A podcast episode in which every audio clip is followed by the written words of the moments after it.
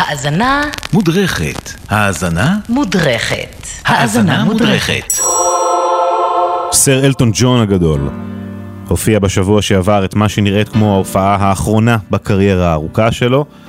אה, אז לכבודו, ושרק יהיה בריא ושלם ויאריך ימים, אמן. אנחנו היום נדבר על אחד השירים הכי אהובים בקטלוג שלו, מהשירים המכוננים של שנות ה-70. אנחנו נדבר היום על רוקטמן. דרך השיר הזה נספר על תחילת הדרך שלו, על מערכת היחסים עם הכותב שותף שלו ברני טופין, ועל איך רג'י, המלחין שלא עבר אודישן להיות זמר, הפך לאלטון ג'ון וכבש את המצעדים באנגליה ובאמריקה. כמובן, מתחילים הרבה הרבה קודם.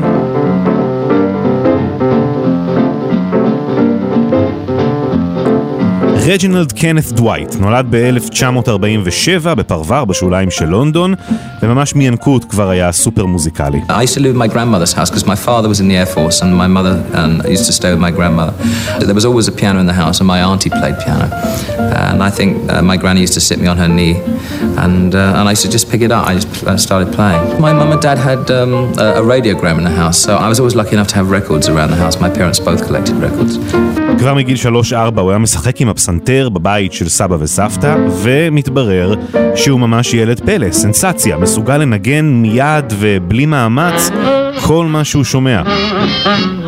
הילדות של אלטון ממש סובבת סביב הפסנתר ההוא. הוא מספר שחברים לא היו לו. הוא הרגיש ילד שמן, מוזר, לא רצוי. אז פרט לאיזה בן דוד, הפסנתר והרדיו היו החברים היחידים שלו. הכישרון שלו על הפסנתר כל כך גדול, שבגיל 11 הוא זוכה במלגה מלאה ל Royal Music School, בלי לדעת אפילו לקרוא תווים.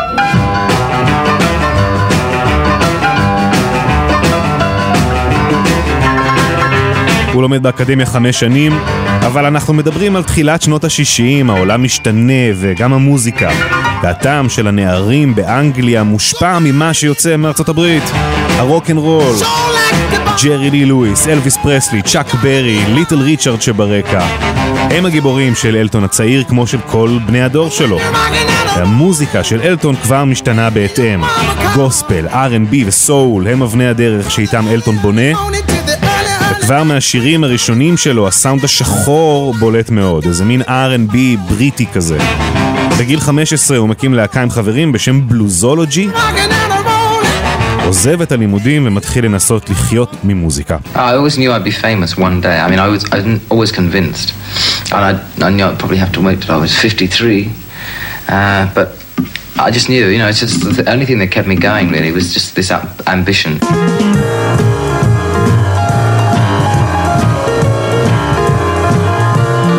הוא חורש את הממלכה בהופעות, אנגליה, ווילס, סקוטלנד, כל חור וכל מועדון שהוא מצליח להופיע בו. הוא מרגיש שרג'י דווייט לא מסוגל להיות כוכב רוק. כדי להצליח הוא צריך להמציא את עצמו מחדש, באופנה, בגישה, בשם. ואלטון ג'ון מגיע לעולם. ביוני 67, אחרי חמש שנים עם הלהקה מהתיכון, ושבוע בדיוק אחרי שישראל מנצחת במלחמת ששת הימים, רג'י רואה מודעה בעיתון שלייבל חדש מחפש אומנים, הוא מגייס אומץ וניגש לאודישן במטרה לפרוץ בתור אומן מבצע. I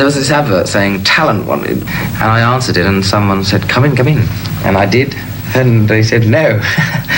I could write melodies, but I could never write lyrics. Well, I tried, and it really. הוא שומע מהבוחנים שהמנגינות שלו טובות, אבל המילים המקוריות שלו פחות, והוא לא עובר את האודישן. מה שהם כן עושים זה מפנים אותו לדלפק, איפה שנמצאות עשרות מעטפות עם מילות שירים שכותבים רנדומליים שלחו ללייבל, ומתוך כל המעטפות הוא כותב אחת, של מוזיקאי נוסף שלא עבר אודישן. Bernie Taupin. There was the pile of lyrics on the, the table, and he just picked an envelope, gave it to me. I opened it on the train, and there it was Bernie. It could have been any lyric that he gave me, but happenstance was. That's why my life is so incredible that it happened to be Bernie and it worked out. It could have, I could have been writing with Fred Smudge, um, and it wouldn't have been Bernie. ברני טופין, כותב המילים שיהפוך לחצי השני של אלטון, לשותף היצירתי שלו לאורך כל שנות הקריירה שלו, ולאחד מכותבי הפופ האהובים בהיסטוריה. החיבור הזה קורה לגמרי במקרה. הנה השיר הראשון המשותף שלהם, Scarecrow. You're too low to see me smiling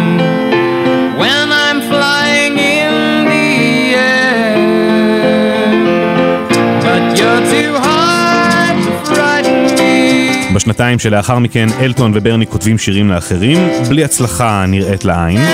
הם לא גרים יחד, לא עבדו יחד על השירים. ברני היה כותב ושולח לאלטון בדואר. הוא היה מלחין, מעבד, הכל הופך את המילים לשיר. אבל העבודה היא עבודה משותפת בנפרד. העדויות על התקופה הזאת מצד אחד נשמעות מופרזות, מצד שני הן חוזרות על עצמן מאוד ועוד ועוד מקורות, אז כנראה שיש בהם משהו. מספרים שברני היה כותב משהו כמו עשרה שירים בשעה. אלטון היה פותח את המעטפות, מתיישב ליד הפסנתר, ותוך שעתיים שלוש מסיים להלחין את כל עשרת השירים.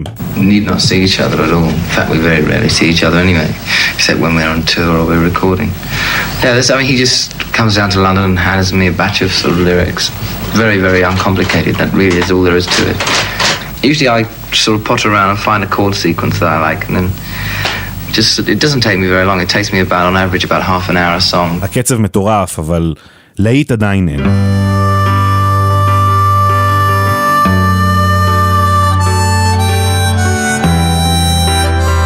כל אותו זמן אלטון עובד כשכיר בחברת התקליטים, משתתף אה, בהפקות של אחרים, עושה קולות רקע בדלילה של תום ג'ונס, מנגן פסנתר פה בהוליז, ב-He Ain't Heavy. רק בשנת 69 הוא מוציא אלבום בכורה, Empty Sky, אלבום שבגדול היה אמור להיות תצוגת תכלית של השירים של הצמד, ג'ון טופין, בתקווה שיהיו אומנים מכובדים שיקחו משם משהו. הם לא תכננו בכלל להוציא את השירים בעצמם. When we first got together, obviously there was no intention or plan for Elton to make records. I mean, it really came about simply because we couldn't get anybody else to record our songs. So it was really out of just desperation that I think, you know, he took on the task of uh, being the one that was going to be the singer. זה היה ברני כמובן. חברת התקליטים מגייסת לעבודה על האלבום הבא את המפיק גס דאדג'ן ואת פול בקמאסטר, שהפיקו את Space Oddity של דיוויד בואי וכתבו לו את התזמור. הסינגל הראשון מהאלבום החדש שעליו הם עובדים מגיע לרדיו באנגליה, אבל לא מתפוצץ, לא מצליח להתברג במצעד, ונראה שאלטון וטופין בדרך החוצה מחברת התקליטים. למרות הבעיות במכירות וההצלחה המוגבלת so far, מנהל הלייבל פשוט אוהב את השירים, אז הוא מחליט לממן לאלטון לצאת לסיבוב הופעות קצר בארצות הברית, בתקווה שאולי אומנים אמריקאים ימצאו בהופעה שירים להשתמש בהם. והוא סוגר לאלטון שמונה הופעות בשישה לילות במועדון הטרובדור המפורסם בבברלי הילס. סלבס, יח"צ, עיתונאים, אומנים, כל המי ומי מוזמנים להופעה הראשונה. Becoming popular in America, getting a band together and coming over here when I least expected it, playing to a club which held 300 people, um, and becoming a national hero in England because I played this club. We sort of broke from playing a 300-seater club, which was ludicrous. ההופעה שלו בטרובדור נחשבת לנקודת המפנה בקריירה של אלטון. הקהל האמריקאי משתגע עליו. מי שזוכר גם את הסרט רוקטמן, יש שם סצנה יפה על ההופעה ההיא. הביקורות על ההופעה הראשונה של האומן האנונימי כל כך טובות, שבאותו יום שהן מתפרסמות, כל הכרטיסים לכל יתר הטור אה, הולכים מיד. ומכאן הכל משתנה. השיר הבא שאלטון מוציא הוא כבר לא פחות מ-Your Song, שהופך ללהיט האמיתי הראשון שלו באמריקה ואז גם באנגליה. אלטון ממנף את ההצלחה, מוציא אלבום נוסף עם להיטים כמו טייני דנסר, עוד אלבום הופעה שמוקלט בארצות הברית. ובשנת 72, לקראת העבודה על האלבום הבא, אלטון, ברני והלהקה מסתגרים לכמה שבועות בשאטו דורוויל, טירה עתיקה בערך שעה מפריז. When the band were having breakfast, there was a piano in there, and I would come down and grab a cup of coffee or something and give Elton uh, a couple of lyrics that I'd been working on that morning. He'd go in the corner and just start writing while everybody was having breakfast. They'd finish their breakfast, join in, and by the time breakfast was over, we'd rehearsed two songs. We'd written and rehearsed two songs, and we went in the studio and, and recorded them. הלהקה כולה יחד באווירה כפרית ונעימה, עם ציוד ההקלטה ברמה הכי גבוהה שיש.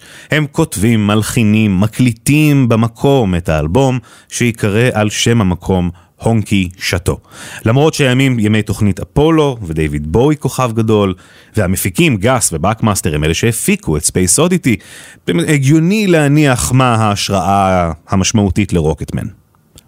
The interesting thing about Rocket Man is that people uh, identify it, unfortunately, with uh, David Bowie's Space Oddity. And it actually wasn't um, inspired by that at all. It was actually inspired by a story by Ray Bradbury from his uh, book of science fiction short stories called The Illustrated Man. And in that book, there was a story called The Rocket Man, which was about how astronauts in the future would become sort of an everyday job.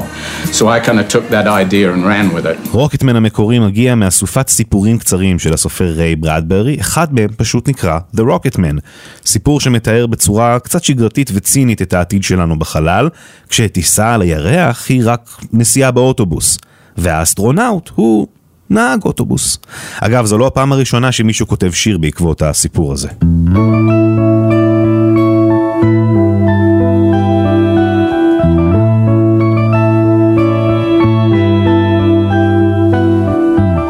My father was a rocket man.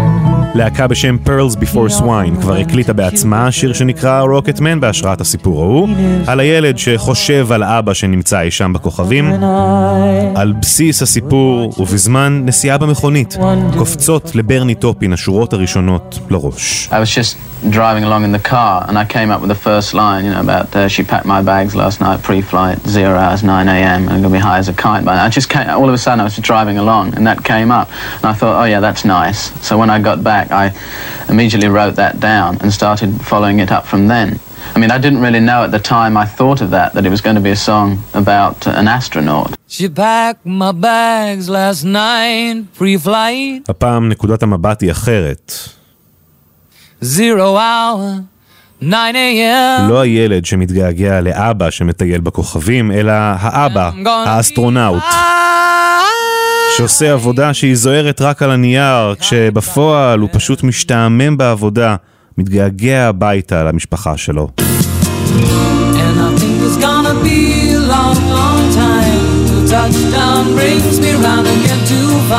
אפשר כמובן גם להסתכל על זה מנקודת מבט קרובה יותר. אומנים שמתחילים לחוש בהצלחה שמתממשת ונבנית סביבם, בזמן שהם מתגעגעים למשהו שפוי יותר.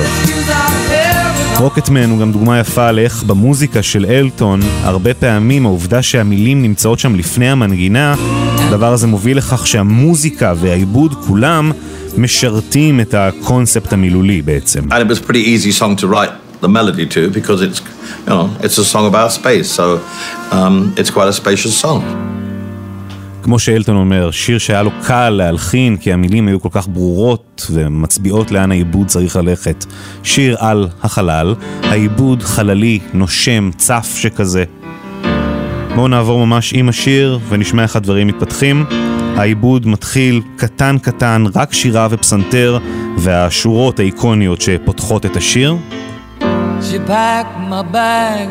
Night, אנחנו עוד בכדור הארץ נערכים לשיגור, hour. שימו לב איך השיר, השירה לא מגיעה עד הסוף של התיבה. אלטון מסיים לשיר לפני שעוברים לשורה הבאה יחסית הרבה, יש שם הרבה מקום לשיר, לנשום, לקבל את, ה... את הרוח שבו. כאן נכנסת גיטרה בס בתוך הקטעים שאלטון לא שר בהם. מההפקה של השירה מתחילים אלטון לבד לגמרי, נשמע שהוא ועל הפסנתר לבד, וסביבו לאט לאט הכל מצטרף. נכנסים לאט לאט התופים, השיר נפתח. גיטרות אקוסטיות בשני הצדדים, הרמוניות, גם של הלהקה וגם אלטון לעצמו, הנה זה בא. slide guitar ברקע כזה שמסמל את המעבר בין הפרקים בתוך השיר. נדגיש אותה רגע. קצת נשמעת כמו הטיל בעצמו, נותנת את ההרגשה שעלינו לאיזה גובה חדש, לאיזה יופי פסטורלי כזה בפזמון. אבל דווקא בקטע הזה המילים הן בדיוק ההפך. כשהמוזיקה מגיעה הכי רחוק, במרכאות, המילים מדגישות את הרצון להישאר קרוב, את הגעגוע שנלווה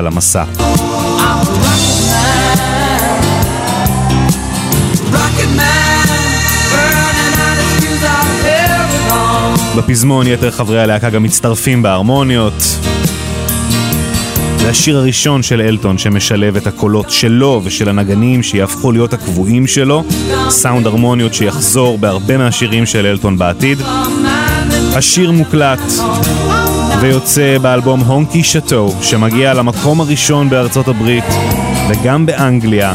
שם הוא פותח רצף של שבעה אלבומים של אלטון שיגיעו למקום הראשון ברציפות בתחילת התקופה הקלאסית שלו.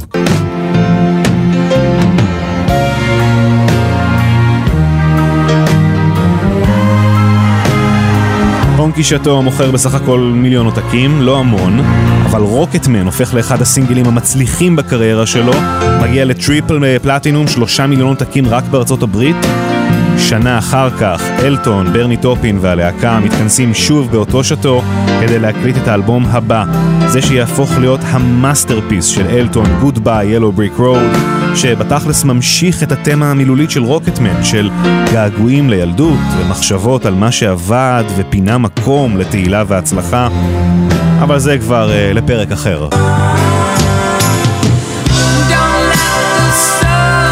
לאורך שנות ה-70 וה-80, אלטון וברני המשיכו לפרוץ גבולות בפופ, ואלטון הופך לאחד המוזיקאים המצליחים בהיסטוריה עד היום, שני רק לאלוויס, מתואר רומן הסולו המצליח אי פעם, עם למעלה מ-400 מיליון אלבומים שנמכרים ברחבי העולם. הוא וברני זוכים גם uh, לתוארי אבירות על התרומה שלהם לעולם המוזיקה, ואלטון מתקבע בתור אחד האומנים המשפיעים ביותר בהיסטוריה. רוקטמן בעצמו גם קיבל לפני כשנתיים מתיחת פנים בגרסה חדשה יחד עם דואה ליפה.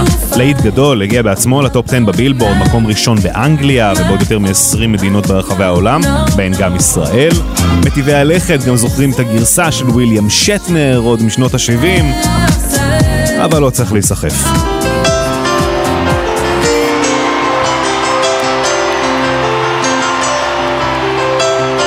מוקדם יותר החודש, בגיל 76, אלטון חתם את סיבוב ההופעות האחרון שלו, Farewell Yellow Brick Road.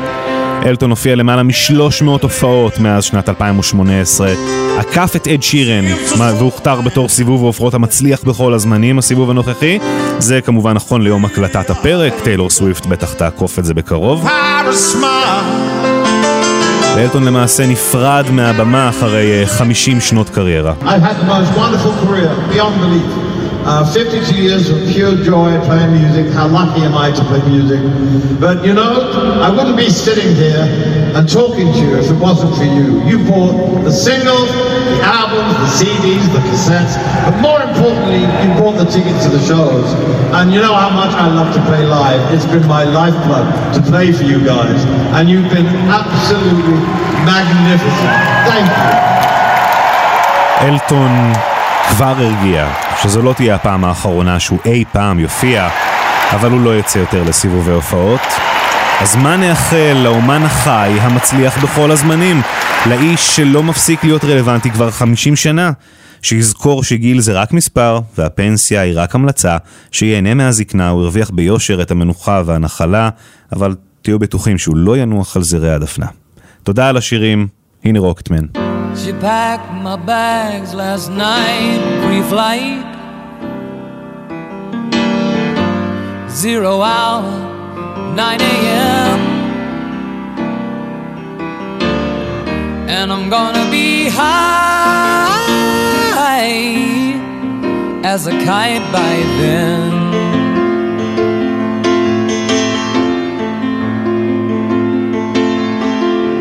I miss the earth so much. I miss my wife. It's lonely out in space on such a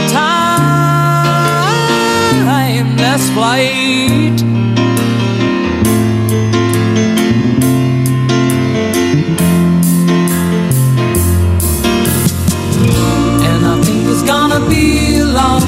Time till touchdown brings me round again to find I'm not the man they think I am at home.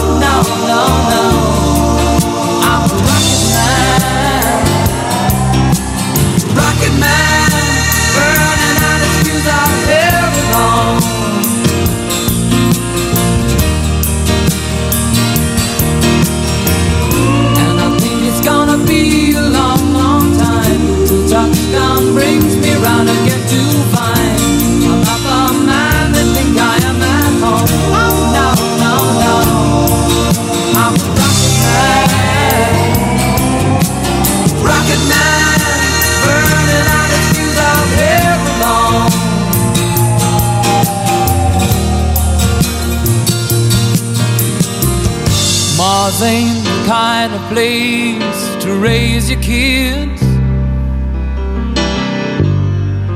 In fact, it's cold as hell. And there's no one there to raise them. If you did.